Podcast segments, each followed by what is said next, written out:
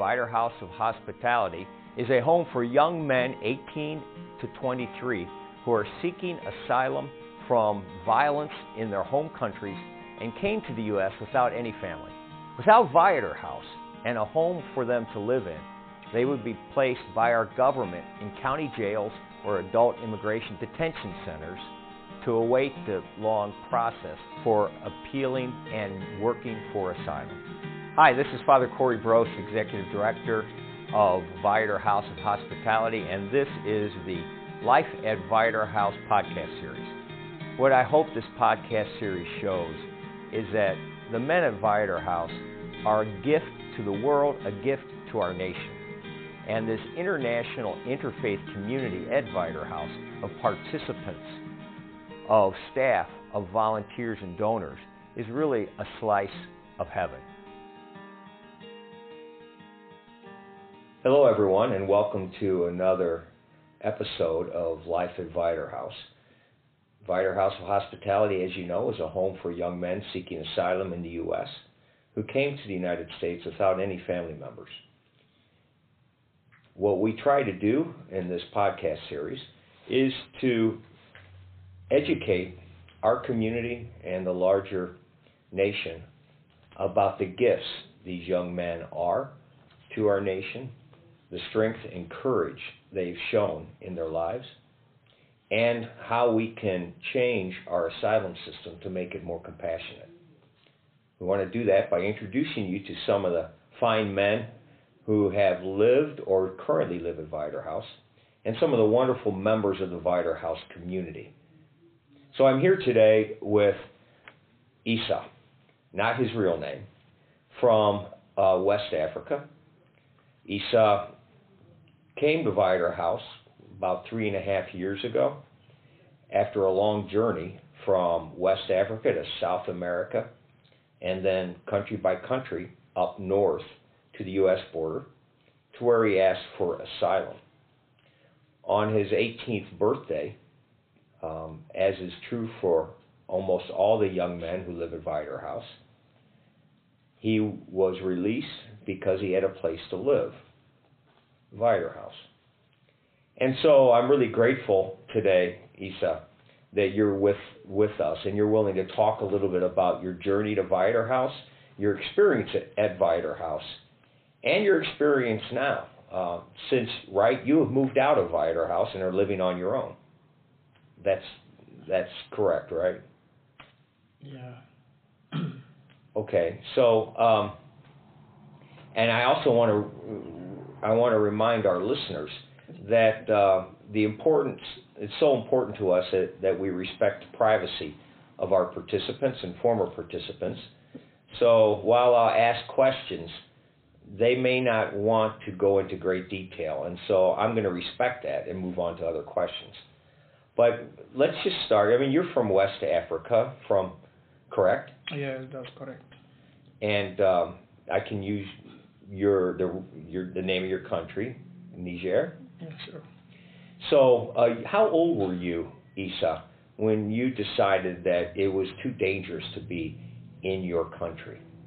Um, I was 17 at that time. You were 17 at that time, and that's when you made your decision to leave. And respecting your own privacy, I don't want to pry, but what can you say about your decision to leave? I mean, um, can you say anything about what was going on? Is your country a dangerous place to live? Was it? Yeah, I mean, it. My own issue was uh, related to a family problem. Okay. Something like that. So it was just too dangerous for you right there regarding some family issues, and yeah. so you left. Um, can you tell me about when you left what was your path just from Niger to South America? How did you get from Niger to South America? Um, so when I first did was I left Niger. I went to another country. Like uh, I traveled from um, two other different countries other mm-hmm. than my my own country. So I went uh, from Niger to Burkina Faso. From there, I went to Ghana. Okay, from Niger to Burkina Faso to Ghana, and then from Ghana to South America. Yeah, What country did you land in? uh, Brazil. Okay. Did you know anyone in Brazil? Um, not really.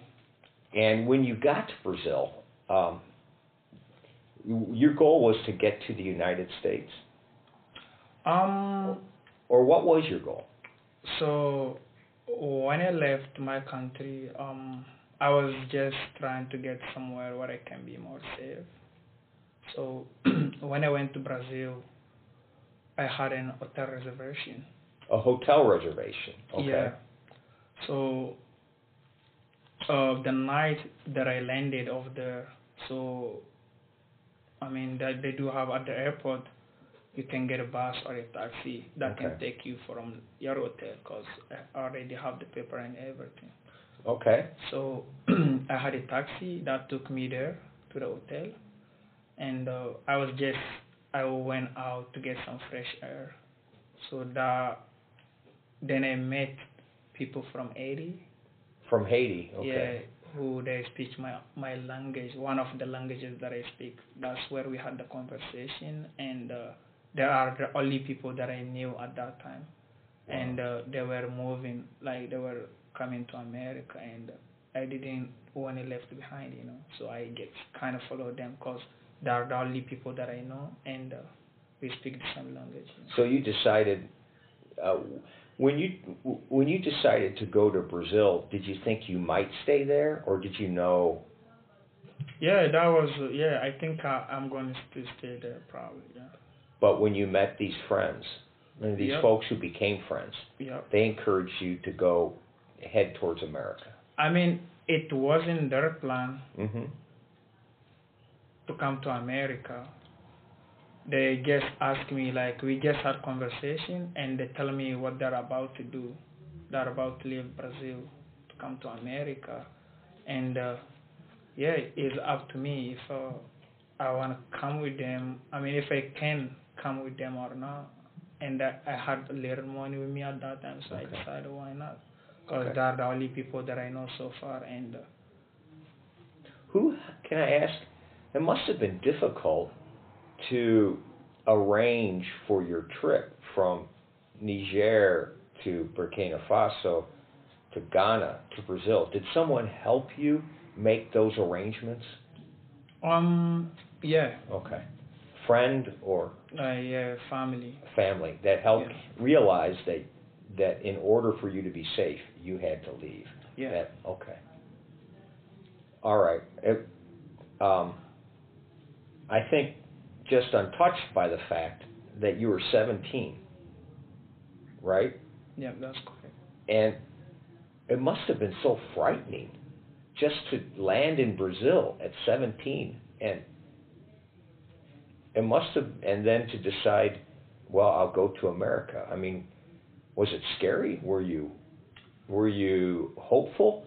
Were you what were you thinking in your mind in your heart? Um, the time that I was making the decision, it wasn't scary at all because I don't know nothing. I mean, in my mind, I guess I have to go is like just like this, you know, to just do it. And at that age, you know, you can think like everything is possible, you know. You don't really care about a lot of things. okay. So I just did it, but it wasn't what I was thinking. Okay, you did it part because you had to do it to to protect yourself. Yeah, that's correct. And then okay um and i know from brazil how many how long was it from brazil up to the us border Um, it took me up to three months. up to three Yeah. months and and were you with the, the people from haiti for the entire trip or did you get separated from them Um, I was with some of them, Okay. but and uh, some of them we, at some point we were separate, you know. okay But yeah, I did I did came with some of them up to the border. And you made that journey, was it by foot, by bus, by boat? all three different times. How did you how did you travel generally? Um, so most of the traveling we did it by uh, by bus, Okay. and uh, we did some on a, a boat, and uh, yeah, we did walk too. Okay. Yeah. Part I know of the, the the most difficult part, if I'm correct, is the jungle separating South from Central America. Yeah, that's correct. The jungle. Yeah, the jungle is the hardest things, you know, going through the jungle. And that was, I understand that's about 60 miles long and just mountain mud trails. Yeah, I don't know how many miles, but all I remember it took me like seven days. Seven days. Yeah, that was the first jungle, and uh, that was the dangerous one. Yeah.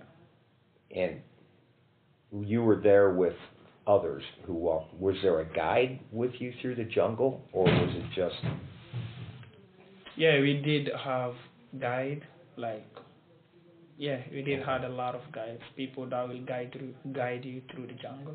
did you have to pay them? Yeah, you have to pay them. Yeah.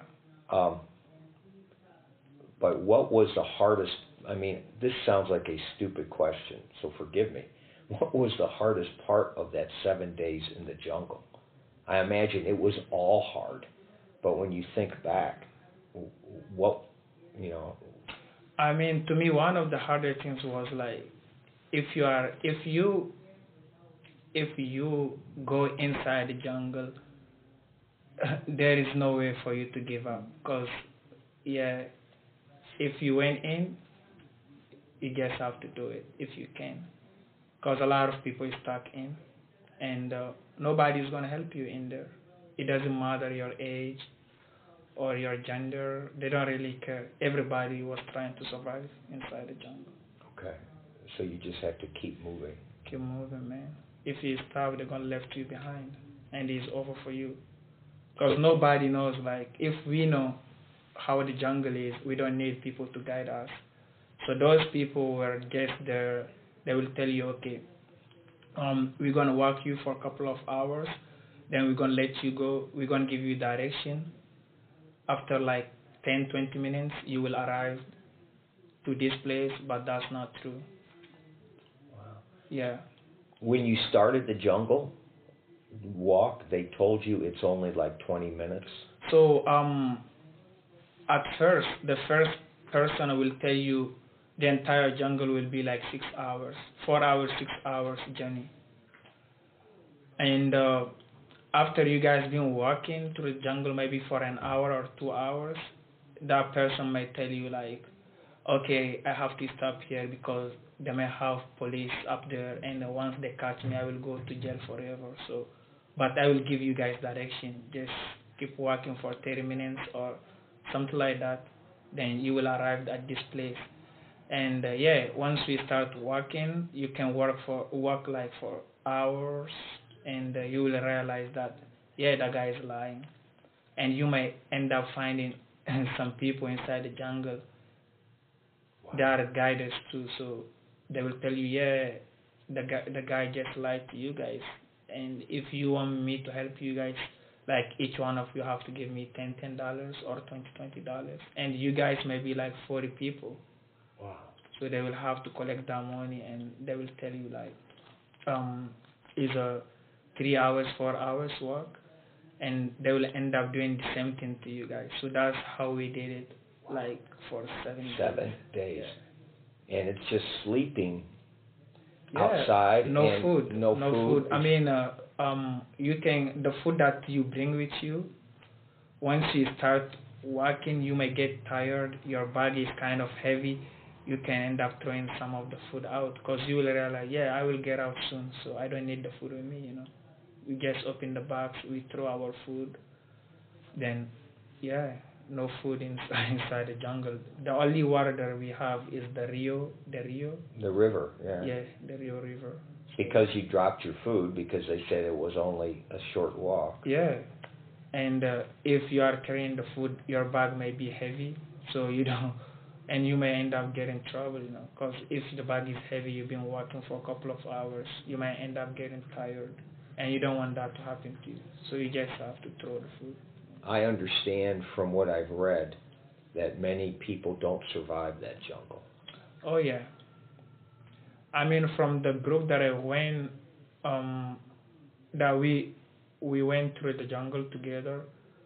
Yeah, um, we did survive all of us, but yeah, the group that went before us, yeah, they they did have some people that were left behind, and uh, after we went out, the people that were coming, a lot of them kept telling us like, yeah, they did have some people left left in the jungle. So that's just seven days, and then you had like more than two and a half months more on the Yeah. road. Some walking, some by bus. hmm So um, the time that was in 2016 when it came. So at that time, Nicaragua closed their border. So when Nicaragua closed their border, we have to. Um, they do have connection. The Mhm. people that does connection, you have to pay them money, and they will, you know, they will take you from uh, Costa Rica border Costa Rica and the Nicaragua border to take you to Guat- Guatemala border, you know. So to do that, you have to pay money, and they have to do that journey. Like uh, they will start the journey around uh, five in the evening, like five five uh, p.m. So you guys have to walk like from five maybe until uh, two or three in the morning. From five o'clock you guys have to walk through the jungle because if like everywhere in the city they do have police that you know if the police catch you guys they will return you right away So all through from all through Central America, you are trying. You're paying different people yeah to either guide you by foot or get you on a bus, yep and you have to avoid the cities mhm so that you don't get arrested and kicked out. yep Uh, how did? What about eating? And how did you like? How did you earn money to buy food? And did you have to work while you were traveling, or did you have someone helping you from home with money? Or um while i was traveling i di- i didn't work at all. But they do have people that work i mean they do have a lot of people that will end up with nothing. They don't have nothing. So if you have family that you can call for help if you call them some of the family they do help. And okay, uh, some of them they don't have the money so then you have to stay there and work find something to do so you were able to. Family was able to help you. yeah i did call people a couple of times and they was able to send me money I I I have known you for what more than three years, and I am always so inspired by the courage that you showed and the strength that you shoot to survive just to get to the U.S. border. Um, and there at the border, how long did you have to wait before they would start your case and register you for asylum? Did you have to wait long? Or? Um, no, I didn't, cause the time that I came in, that was in 2016, so I had to wait for just a week, and uh, I just have to go get a ticket. Like, Okay. I have to go uh, at the border. They do have like, I think the border patrol or what. Yeah. They will give you a ticket, and on the ticket there was written a date, and you just have to come that date with your ticket, and they will let you in. But you had to wait a week still. Yeah, And like, where do you stay when you're waiting a week? Church, they do have church at the border. So Yeah. church opened Yeah, and uh, they give, they do give some food sometimes. You know. So it's interesting, um, from what I hear you, as difficult as that journey, you came across some really good people too, that walked with you and helped you through the way. Is that there was the people who just made money off you, but there's also some good people. It sounds like. Oh yeah, they do have good people. Um, even uh, in Mexico, like right after the border of uh, the Mexican border and the the Guatemala border, they do have like a hotel. It's like Okay. it's not a hotel, it's a motel. Okay. Yeah, the woman she's very nice. I mean, you can go there without anything, and she will help you. You know, you can stay over there, Wow. and if you need some money, she will pro- she will give you money to go get food. But before you leave, make sure you contact your people, and they will send her the money. That's wonderful. Uh, I guess that must have helped you keep going to know that there was good people there. Yeah, she's very nice. The, her entire family is nice. They are nice. And when I mean, we're the last question about this journey, but what kept you going? I mean, maybe that's a simplistic question because you kind of said you just keep going. You have no choice. But were there times when you wanted to give up, or and something helped you, something kept you going, or I mean, you cannot give up because you see people are like, you know, you, you are with people, like a lot of people that nobody give up. So, you know that you you may end up making it. So just don't give up. do they people encourage each other? Like the people you were walking with, did they were they strengthening each other? Hey, let's keep going. We can do this. Oh yeah, Okay.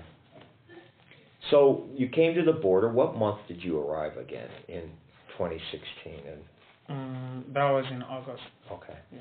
And you were 17, Yeah, I was seven. and so you were put into a youth shelter program for immigrant young men and women, right, Yeah. in the right. Chicago area. Um, and I know, and so that's where eventually we got to know you because you were going to turn 18 and you have no family.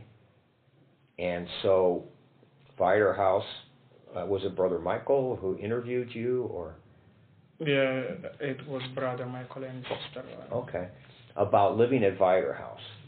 And as I think our listeners know, that if you turn, if you come to the United States as a young person without family to seek asylum, when you turn 18, if you have no family to live with, you're transferred from a youth program funded by the federal government to adult detention, which might be a county jail or a for-profit prison for immigrants.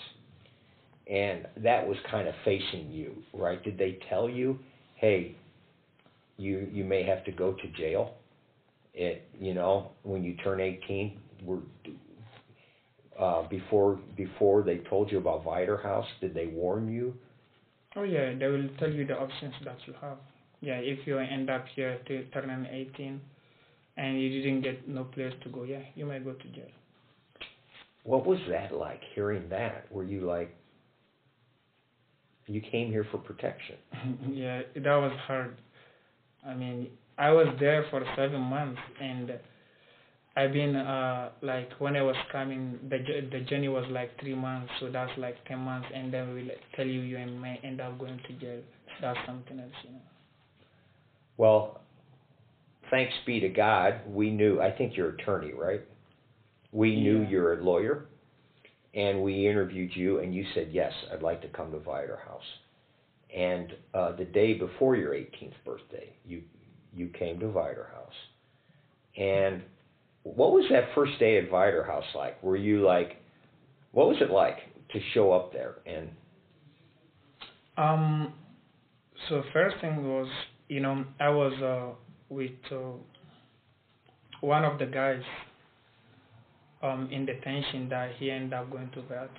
So when I was there, I met him and he talked to me about the program. He was like, bro, feel free, like you are at home. That's right. Uh, we That won't was- mention his name, but he's from Ghana, and so he was a good friend of yours in the youth program, Yeah. and we accepted him into Viator House maybe what a month Yeah. earlier, and so you you had a friend there when you showed up. Yeah. So that was a good feeling. to tell you you are at home, so feel free. That's that's really good. Oh, good. And so you, and what was it? Just when you look back at Viator House, what are some of the things that you remember that helped you that you think are important were important for you? Um, I mean everything from the tutors to the participants to the caseworker and uh, the people that were um, taking care of the program. So everything was helpful. That's wonderful. It's interesting. You, we're, I want to talk a little bit about uh, your success, the incredible success you experienced because of your hard work. But you said the other participants. Um, what w- did you feel like? What did it feel like living with probably 20, 22 guys from different countries, different faiths? You're Muslim. Uh, what was that like? How did everyone get along? And how did you feel? Did you feel part of something? I mean, so that one I already experienced it at the detention center because uh, the floor I was living on, we, we were like 40 something participants. So, and the staff keep doing everything that people get along, you know. So, Did it? So, but you felt at home with the people at Viator House.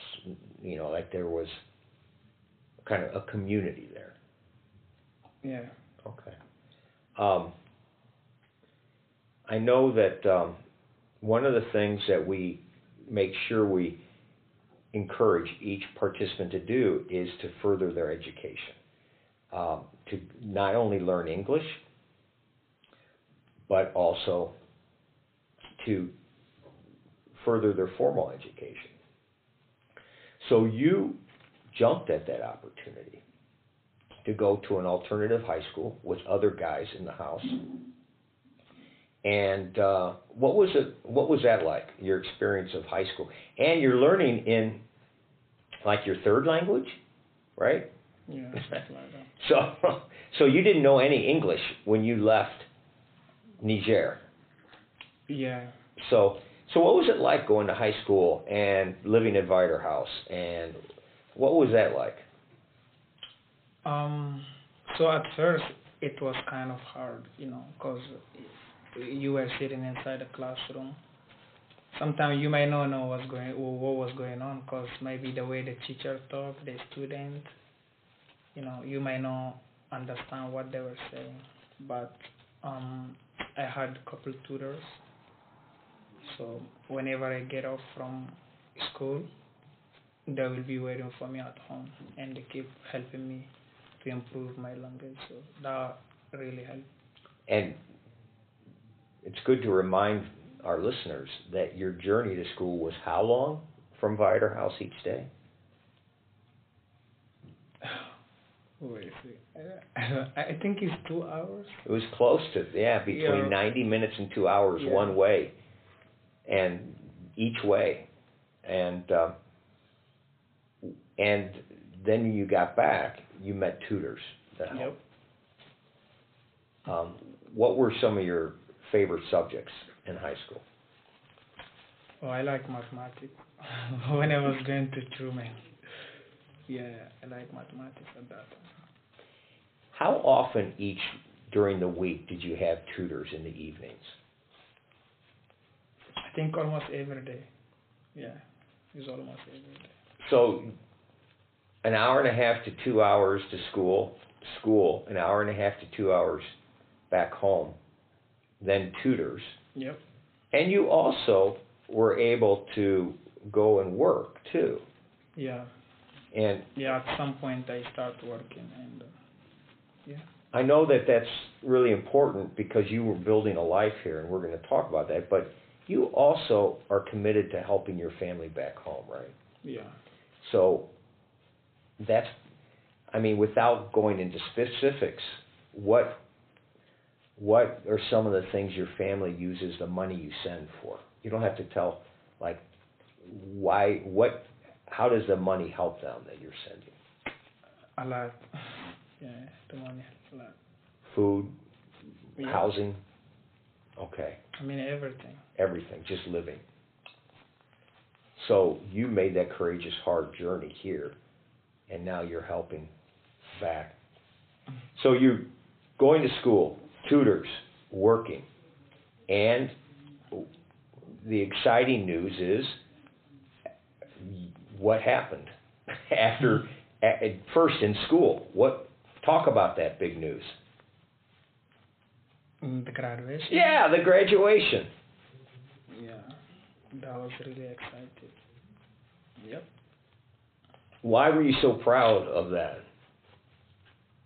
I mean, I, I never know that I will be able to achieve that, so, and I did it, so I'm really happy. How much schooling did you have in Niger? How many years?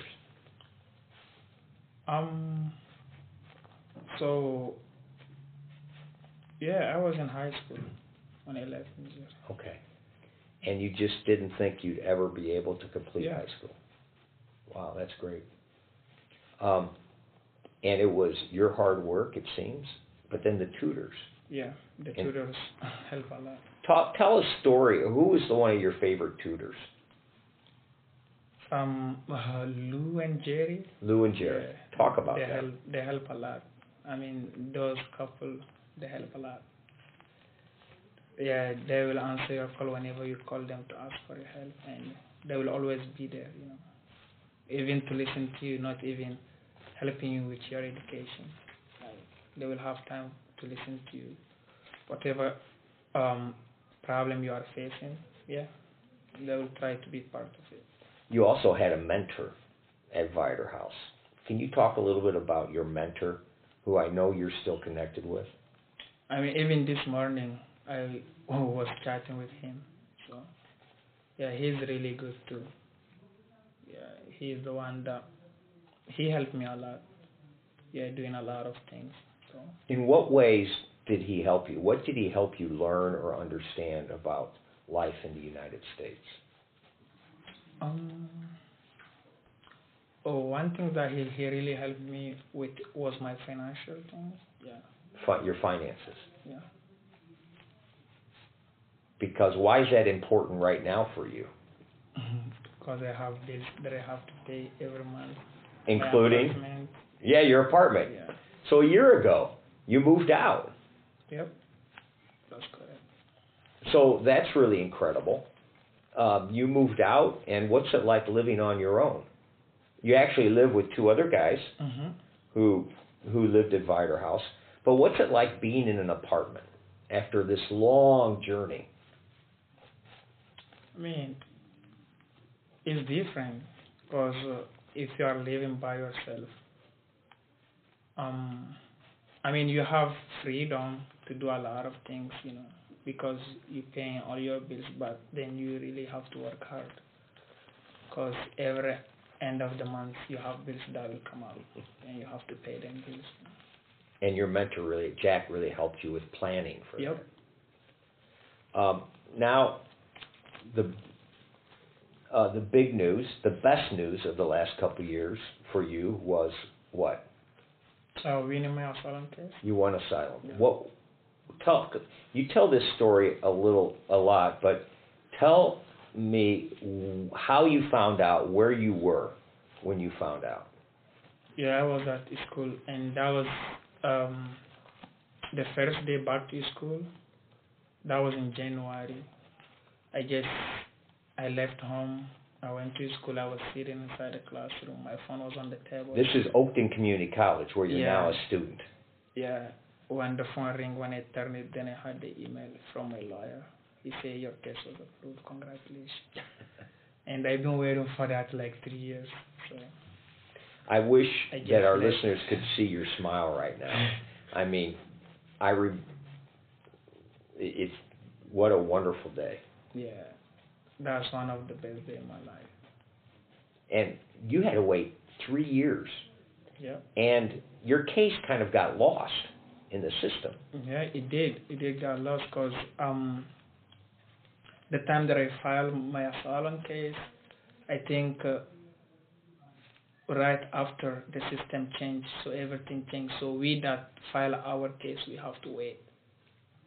And those new people that were coming, they have to go through their process first. Then later on, they will come back to us. So the system changed. You were in line, and then everyone else got in front of you in Yeah. line. And I know how hard that was for you to wait Yeah. and wonder what kept you hopeful. What kept you know at times when you thought, "Th- "Is this ever going to happen?" What kept you going?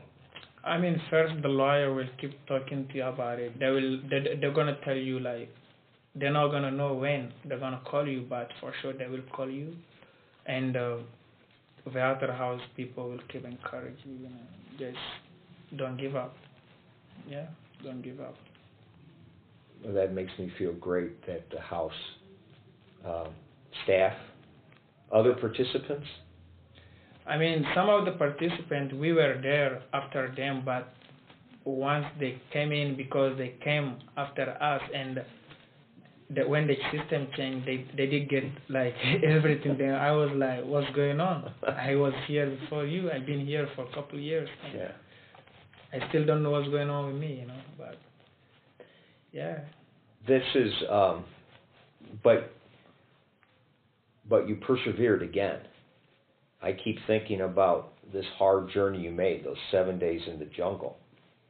And it seems that you have a source of inner strength that keeps you moving forward yeah. and keeps you believing in yourself. Where did that come from? I think that's what I believe in. I mean, at some point you just have to keep pushing hard. Don't give up on anything, and the best day will come. That's wonderful. I know that you're Muslim and you're fasting. We're, we're taping this during Ramadan. Uh, has your faith helped you persevere or make it through this? Oh yeah. Can you talk a little bit about that? I mean, what has helped with your faith? I mean, what we believe was like like everything that will happen to you was was already uh, was already written down. So nothing is gonna change it. Just keep praying. You know, you'll be fine. If you keep praying, Yeah. you'll be fine. Yeah. And you found strength in that. Did you? Were you able to find time to pray during your journey? Oh yeah. long? Always pray. Yep. Even during the journey, always pray. So it sounds like that's also a really important um, source of strength for you. And I know at Viator House, we you had the opportunity to go to mosque Yeah. and um, with guys, with other guys who are Muslim. Did you feel part of a little community with the other Muslim guys there? Yeah, Yeah. I still go to mosque like every day. Yeah. I just drive up there whenever it's almost time, like 15 minutes. You go to the same mosque. Yeah, every day. That makes me feel really good that we helped you find a home there. Yeah. You just go every day? Yeah, every day, every prayers I go there. That's beautiful. Yep. Um, you're going to graduate from Oakton sometime this year, right? Yeah, for sure. And what what are your dreams for the future? What would you like if you say, "Hey, I'm looking two, three years uh, down the road. I want I want to make this happen. I want this to happen." I mean, my dream is once I graduate to get a job in a major company, Doing what's your field again? networking, computer networking. Okay. And you're studying computers, and so you graduate Oakton, and then do you want to go to a four yeah, year? I will probably transfer to um another four years. Yeah. Okay. Go there for two years and earn my bachelor. Then from there take it.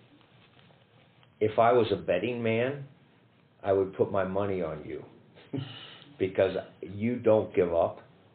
You have incredible strength, courage, and I think it's important that people know that you care about others. There are several times at the house where you went with me and others and we packed food for hungry kids and we did service. Why was that important to you? I mean, helping people is good.